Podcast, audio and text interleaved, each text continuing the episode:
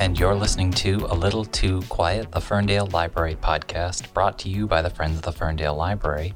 My name is Jeff Milo, and joining me on the podcast today is Sheela Lal and Fatema Haque. They are the co facilitators of the Unerased Book Club. Sheela and Fatema are friends from their time at the University of Michigan, and it was Sheila who founded this book club while she was on campus over there in Ann Arbor about three years ago. The goal was to start building community through the readings of and discussions of books by Asian American authors because these are stories that need to be told, these are stories that need to be heard. Representation on the page matters. That should really go without saying. But throughout the 70s, 80s, 90s, and even 2000s, it was rather difficult for Asian American authors to be breaking through into the mainstream and getting support from, say, big publishing houses like Penguin Random House. But you are seeing that now. You're seeing that change.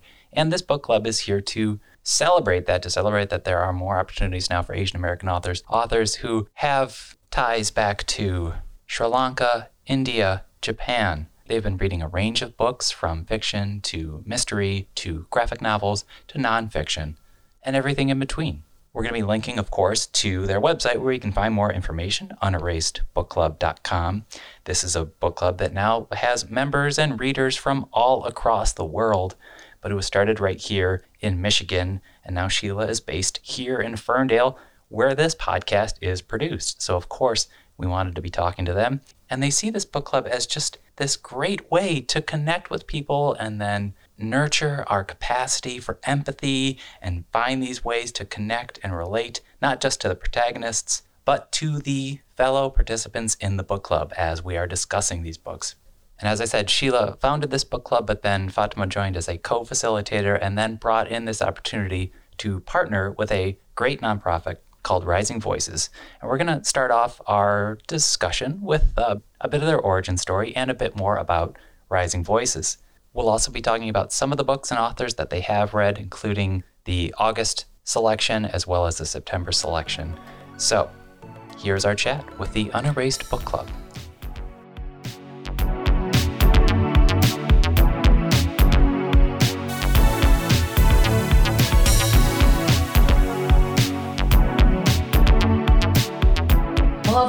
Ferndale, and well, hello, all listeners from across the country and hopefully the world. Uh, my name is Sheela Lal. Uh, I'm a Ferndale resident, and I actually started this book club mm-hmm. in 2018 um, while I was a grad student at the University of Michigan. Um, I saw that there was a huge gap in Asian American literature and Pacific Islander readership as well, and uh, was exposed to the idea of well-read black black woman or well-read black girl, uh, which is a book club centering Black female authors. Mm-hmm. And I thought, wow, what an awesome model. And I think something like that could exist for readers who want to explore Asian American and Pacific Islander authors as well. And so I was able to like draft it up and initially started with people meeting in person. And it was a pretty slow first two years between me being in grad school and um, recognizing that people just don't meet up in person with strangers. Right. And so um, in 2020, at the start of the pandemic, I realized it was an opportunity to kind of fill in a gap of intentional socializing and feeling a little bit more connected to others again through literature. And that's when uh, the book club really, really got going. So uh, we host two different uh, book club hangs every month to talk about the books. Um, we do work with libraries and Fatima and I work on curating a list of books that represent the diversity of stories, the diversity of writing uh, styles, and also the different like immigrant stories or like second, third, fourth generation stories that we have. Uh, with also the understanding that we want these the choices that we make to be as accessible as possible. So I cross-reference uh, the Columbia, Missouri library system, the Ferndale system, Ann Arbor, Detroit, anywhere that like me and my partner have lived uh, to get a sense of how accessible the books really are, to make sure that as many people uh, can read these books as possible. Uh, so, or listen to them uh, if they're an audiobook form. Mm-hmm. So uh, that's kind of the gist of the book club. Um, and I'll throw it over to Fatema to talk about the partnership.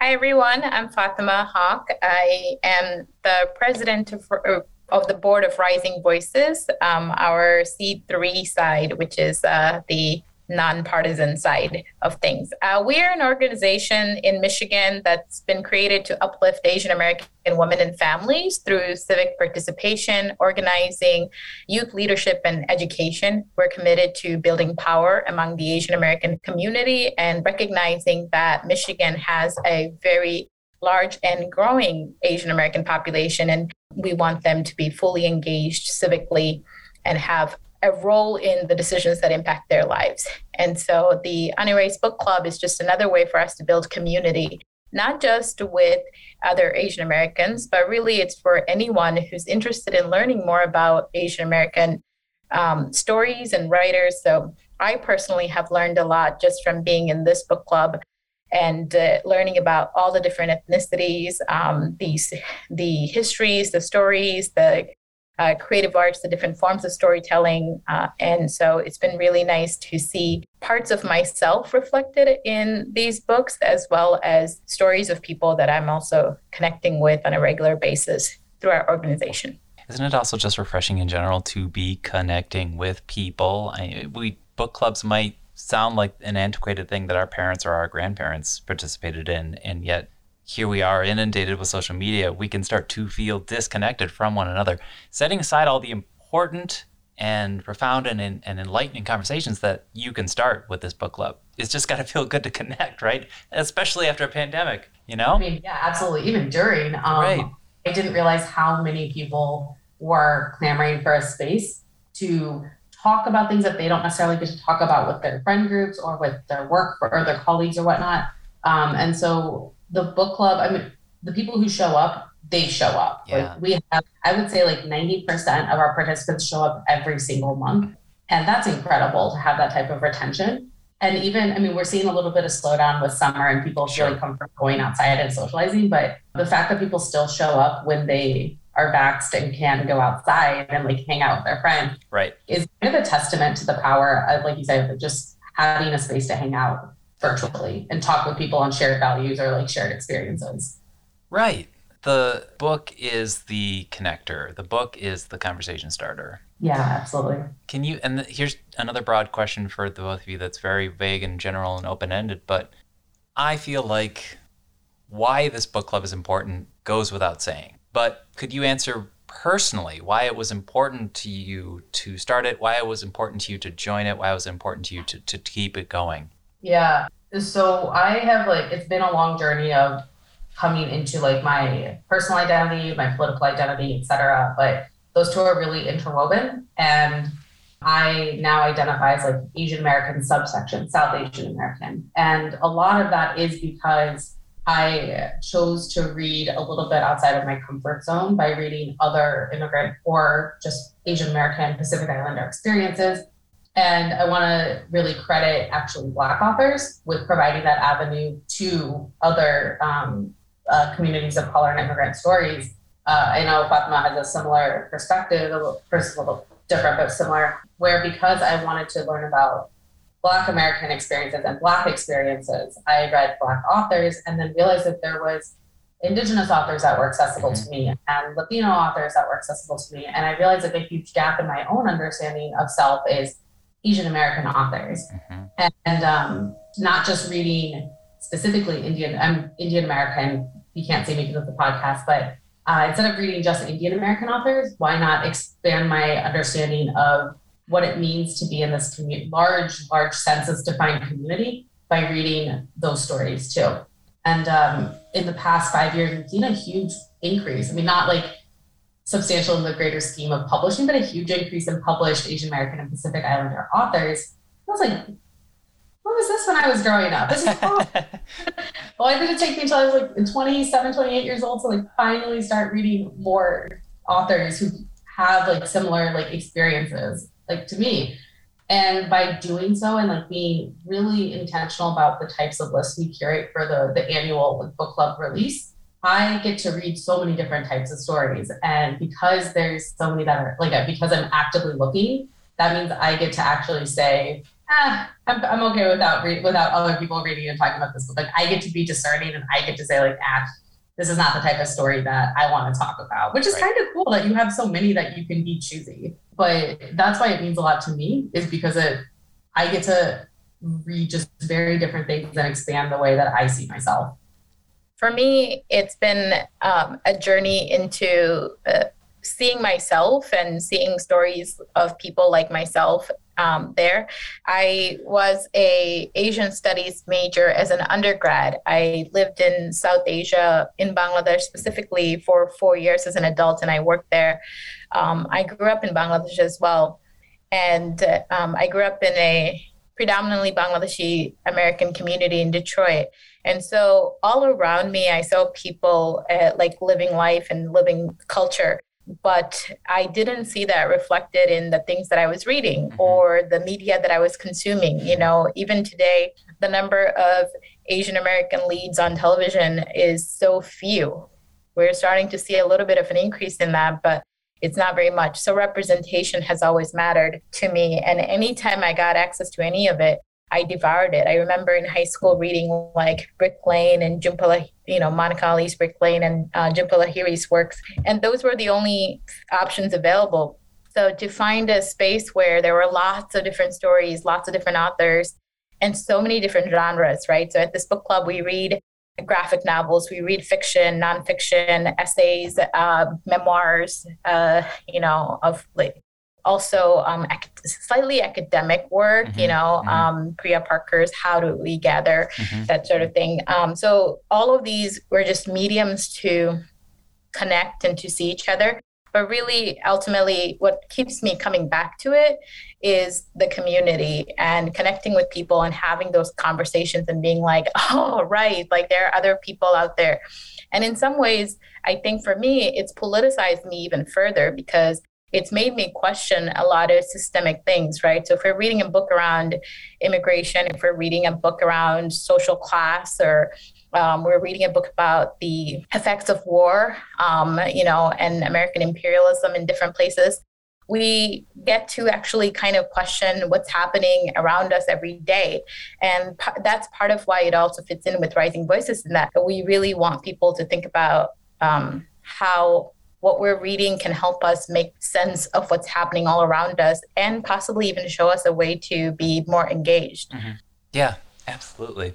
What can you maybe take us back, Sheela? Was it Dragonfish was the first book that you first ever picked for this? Yeah. Do you remember?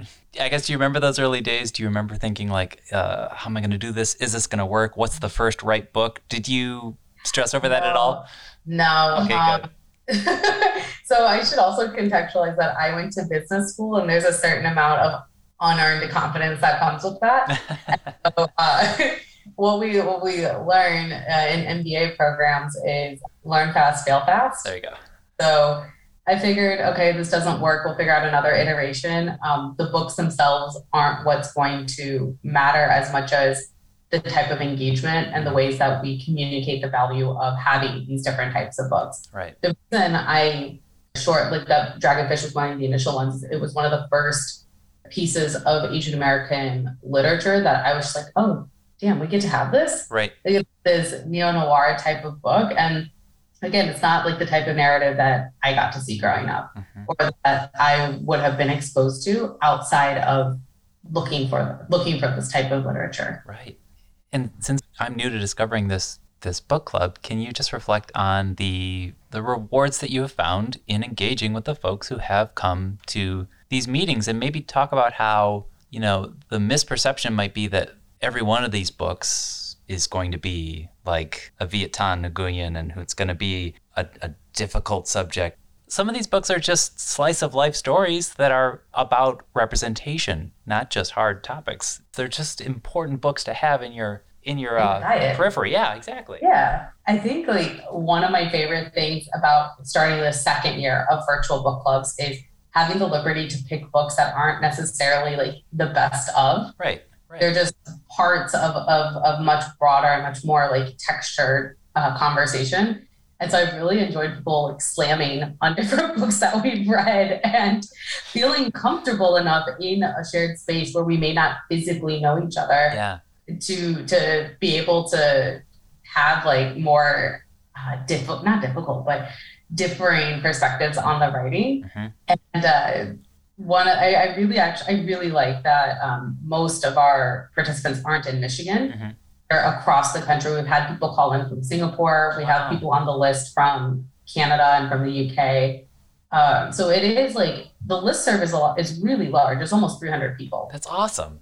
About 20 people a month. And so there is a gap in participation, but that's not what we count. We count the fact that people are still on this email list serve and wanting to get these updates and um, recognizing that people have different lives, different people have different schedules. And they could still be reading it. You just don't. Yeah. Exactly, exactly. That's why we do guiding questions on the um, on the website. That's why we try to make it again as accessible as possible to get these books, so people can either read it on their own, on their own time, or in their own book clubs. Like I don't personally care if you're not joining the book club or mm-hmm. conversation. I care, are you reading these really interesting books? And to your point about the like not super serious books. Um, the second book we read this year was part of the uh, IQ series, which is a cozy detective series. Right.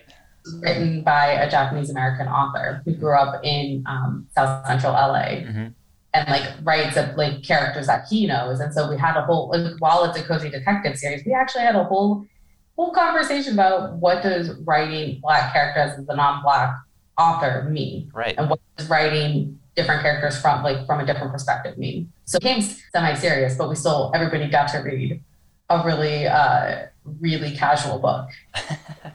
yeah, or like uh, one of my favorite books the last two years or whenever it came out was this graphic novel called I Was Their American Dream. And I just mm-hmm. I just loved the energy in that book and her voice. And obviously it's a graphic novel and it's very colorful. And it gave me a whole new perspective. But what was it like I mean, you've been at it for three and a half to four years now. Do you feel like you've got the whole facilitating a book club thing down? Um, that's a whole subtle craft unto itself, right? Being moderators. Yeah. So the biggest difference between last year and this year is I went from being the only facilitator to me being like, "Hey, Fatema, can you please help?" because uh, we have very different styles when it comes to facilitating. Um, Fatema is an educator. Okay. I am not um, but I come from a pseudo journalist background. So um, I do enjoy just asking questions, but I have found over time that by just allowing time and space for people to answer, you get into unexpected territory. Mm-hmm. So my job has really been about either corralling or filling in space when it's been a little bit too quiet. Right. yeah, and I, I think that for, um, in terms of facilitation, this is honestly the most fun facilitation possible because one, only the people who really want to be there are there. Mm-hmm. And so you don't have to really try to get people to participate. People are very eager to participate and share. Um, so, as a facilitator, I think our jobs are really easy. Mm-hmm. Um, ultimately, it's just like, can we get this conversation going? And then it'll just jump from here to there. And often I find myself very surprised. And I think this is one of the delights of facilitating a, a, facilitating anything is like I find myself learning so much and I'm so in the conversation that I forget that I'm my role is as, as a facilitator. Mm-hmm. Um, so I I really enjoy it. I think um, it's been it's been really fun that way too. And I think it's been the tendency of maybe the, the mainstream media to really and critics too to really only give the attention and the acclaim to the books by Asian American authors that are rather harrowing, that are rather heavy, that are raw, that are addressing these subjects, whether it be racism or, or what have you, and those harrowing experiences. And I can imagine if someone hears about this, they might think that there might be too many heavy books out there. And it can be the tendency of a lot of readers to want some comfort food every once in a while. But what well, this, go ahead if I may interrupt, yeah. I would say that we also crave those things. Yeah, um, of course. I think one of the conversations that Sheela and I frequently have is that we want enough offerings that we can say this author is mediocre right. and not be like, I have to read this author because they're the only published Asian American author, right. and therefore I have to consume it. Right. Uh, but to be able to have choices, to be able to read mediocre books, and just kind of be like, yeah, okay, sure. next that is that is such a gift and that is such a power and a, and uh, and and to be able to have a diverse range of it. I was telling sheela for next year i was like you know next year in july we should pick a romance book because i want a light beach read for mm-hmm. july. And i think other people will enjoy it too. Oh yeah. Um, yeah. Yeah definitely. Yeah. There is there is all that but i think and i don't know what it is but this book club draws attention to the fact that we weren't seeing these authors getting the opportunities to reach the mainstream audi- audiences until recently. I think we, we mentioned Lahiri. Of course, there's Murakami, and there's these other big names that were out there in the 90s getting acclaim. But there's been a groundswell now, and that's I think that's this book club celebrates that. And uh, as as Sheela said, where was this when we were younger? You know. Yeah, um, absolutely. And I do want to say that by having the options, um, it actually forces me to dig deeper. And so yeah. digging deeper in terms of ethnicity, because I want, yeah. um, so there's this concept in uh, pricing for like business where you think about orthogonal design um, when you're trying to find the best combination of factors to to think about. It's for uh, designing experiments.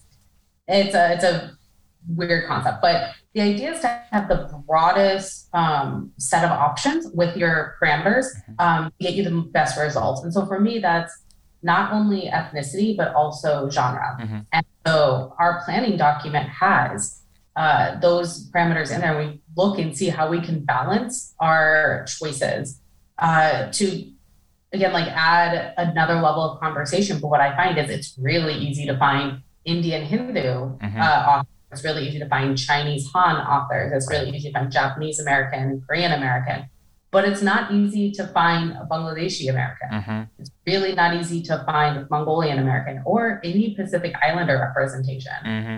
That's when, um, so we've, I've recognized that in accessibility, there's also a conversation around, um, even if you buy the book, like at what price point do we feel comfortable having a book. Like I don't want to somebody spend fifty dollars on a book, but if it's a ten dollar book, that's probably okay if somebody wants to to join read buy it to read for the book club. Oh yeah, because um, I do take it very seriously to have as much variety as possible. Also, to like again, the Asian American experience isn't just upper class Indian, Chinese, Japanese, Korean Americans. It's working class. It's undocumented people. It's people from this huge swath of what we call Asia, but maybe they don't identify as Asian. And that is um, a really important part of what we try to bring to the table mm-hmm. and why our books aren't solely like the Lahiri stories or right.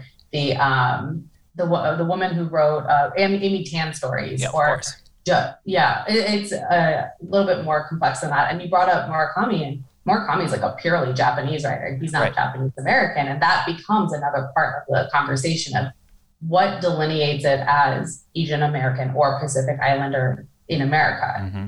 And that's a, another, like people have emailed me saying, like, oh, can we have Canadian authors? I'm like, different experience. Right. Might be yours, but different experience. And right now, like, we really want to focus and hone in on what makes the Asian American experience so different. Talking about libraries, difficult question here, but in the wake of the spring and summer of 2020, in the wake of George Floyd, a lot of libraries mobilized and created reading lists and lots of posts on their websites focused on social justice. This book club has also existed in the span of time where we've unfortunately had to see the hashtag calling card to stop Asian hate come about. And you you saw libraries again reaching for books. I think that's telling. And then this book club has been there. And maybe the obvious answer is yes, but did were those being able to meet and have conversations with people was that any source of healing whatsoever in terms of looking back on the difficult year that we have had and just reflecting on how books can be that source of at least momentary catharsis. Heavy question, I know. I'm sorry.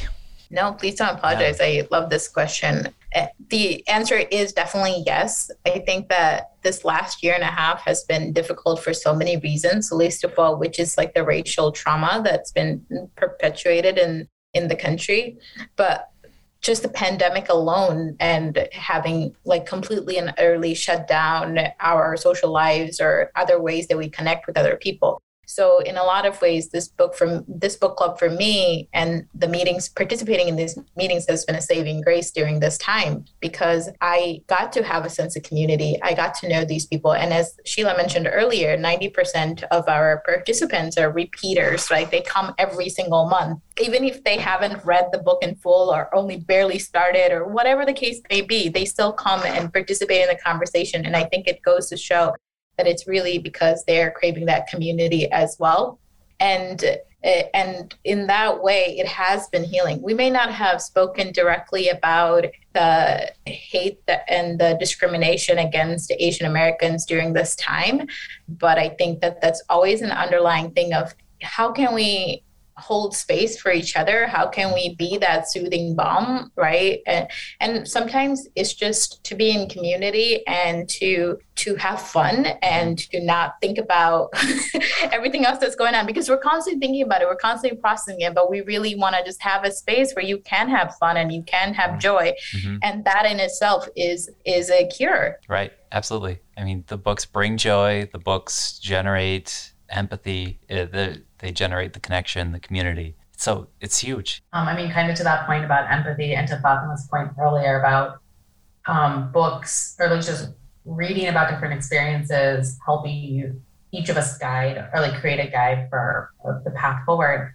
Um, something I've been thinking about in the last two weeks with the um, pullout in Afghanistan is the parallels of refugee resettlement in the US between Vietnam, Cambodia, Laos, and now Afghanistan. And there's overwhelming support for having refugees in the United States, but the stories that we read from, well, specifically the refugees, the short stories that we read earlier this summer um, by Viet uh, Tran Nguyen, have me thinking about the ways that we as an American public are not educated enough culturally to provide like that sense of home and like that sense of comfort to many refugees and what does it mean to be culturally competent enough to help resettle refugees from different parts of the world, especially from parts of the world where through, well, in this case, 20 years of media telling us how backwards the culture is, how do we like undo that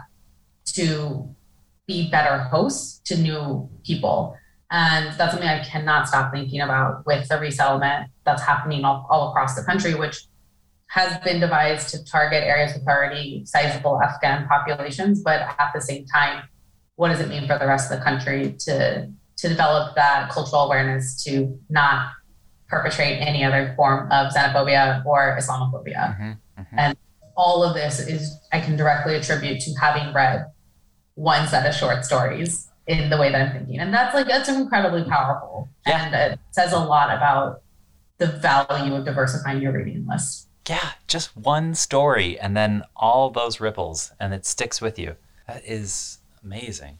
Now, we are literally at the end of August, so have you already discussed what lies between us? Can do you have any fresh memories of having that's your most recent on the roster? Can you tell us a bit about that book? About why you chose yeah, it? so our um, August read. Uh, we have only had one discussion with the Ann Arbor District Library um, about it, but our book club discussions are actually this weekend. Great. um, what Lies Between Us is written by a Sri Lankan American author. It's about the life of a young Sri Lankan girl who moves to the States and grows up here and also just is a survivor of trauma and kind of just how she moves through life processing but not quite processing trauma and the impact of that and uh, it is a our discussions have been really around just how the book uses the the first person present tense to really capture you and pull you in.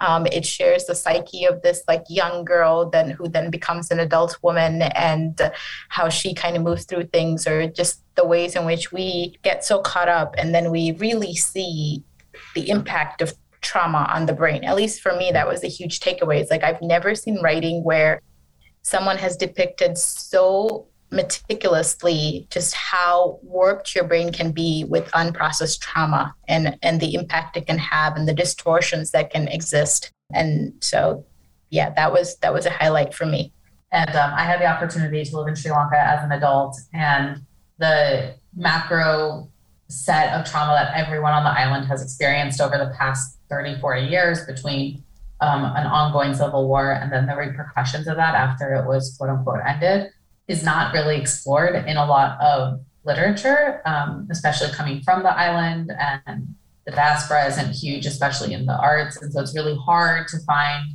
that type of sensitive uh, depiction of trauma. But there's also the interpersonal trauma that is depicted, and that is a, a theme throughout culture. So you are able, no matter where you're from, can have empathy, at least for the interpersonal, and then add on that layer of the uh, geopolitical, which I think makes it a truly interesting book. And um, another huge theme in it is motherhood, which is a, such a she, the author Naomi Mura, uh, Munaweera does such an incredible job of not stigmatizing it and not having an agenda with the conversation of motherhood, and that brings in that allows so many different types of readers to connect with the the story. And um, it is a heavy book but I thought it was really important to have on the list again, not too many Sri Lankan American authors. And that the topic was um, really important, I think, to have a conversation about within a community that is only in the US because of forms of trauma. Like, mm-hmm. Very few Asian Americans are actually here trauma free. And then coming up, we have this book called Bright Lines, which I was just reading up on the author, I believe, is of Bangladeshi descent. And that is in your September book. Yes. Fatema, did you pick that one? Did you guys? And then do you do you switch off? Did you switch off picking? I guess. But if you want to tell me a little bit about that book too, that'd be great. Yes, I can uh, address the first part. This yeah. year, um, it was just me doing the the, cur- er, the curation, but we're working together for next year's uh, book list together, which helps like spread the beautiful work of reading a lot. Yeah. Uh, but no, I picked this book. I was familiar with the author from Online Spaces and actually got to, to work with the author in a different capacity before. So um, that's great. That's Tanwi Nandini Islam is the yeah uh, goes by Tanais now, but yeah, that was okay. that was the name that she wrote under before. But I'll let Fatema talk a little bit more about the author in the book. Yeah, I have actually not read this one yet, so my knowledge is fairly limited. But I'm very excited to read it and to have another Bangladeshi author to. Um, and and there again, there's so few Bangladeshi American authors published out there right now. So for me, this is actually really exciting um, to have that. Yeah, which brings it back to those those opportunities for whatever it's whether it's an indie publisher or a big publishing house to get those opportunities to reach the audiences. And then so many wonderful things can happen. And the connections are those wonderful things that can happen. And I just find it to be inspiring and beautiful that any of us fellow humans anywhere can connect over a piece of art whether it is a book, film, what have you. That's that's what it is there to do, and you're doing it, and it's just bravo. And I just I, I admire it. That's all. Well, thank you. And yeah. what I'm hoping will happen with libraries as people feel more comfortable going outside and congregating yeah. libraries again is that um, people can take the book club, can take the guiding questions, and go hang out in their library courtyards yes. and talk about the books. A very fitting place to have a public, like a public space to have a conversation. And yeah, that's yeah, right. That, so, yeah. So one of your meetings is facilitated through Ann Arbor District Library, and then you have a second meeting. So we have three now. Uh, okay. Uh, it, it's it's fun. Like the Ann Arbor District Library does online book clubs for their YouTube channel, okay. and they wanted to work with us for those. So it's just Ann Arbor District Library staff, and then we have two uh, at the end of the month for our members. Um, one Friday night, one Saturday afternoon to accommodate life and time zones. Yeah. And I will also plug that um, occasionally we talk to authors on our Instagram. So please do follow us at unerased.bc. And uh, this Saturday, we're talking to the the author of this month's pick, pick and Naomi Munaweera. So we're really, really excited to um, awesome. um, to have a conversation with her. That's so awesome. Yeah, we'll link to that Instagram in the show notes, and it is unerasedbookclub.com. And uh, just keep making those connections, keep facilitating those connections. You guys are doing great work. And yeah, hopefully people can come into their library. We see libraries, whether it's Ann Arbor or Ferndale or what have you, as veritable community centers onto themselves. So hopefully people can keep connecting over books. And uh, it gets us through things. It's it gets us through these tough times. Um, well, Sheela and Fatema, thank you so much for joining me on the podcast. It's been great to talk to you. Thank you oh, so much for having us. Yeah, thank yeah. you for your time.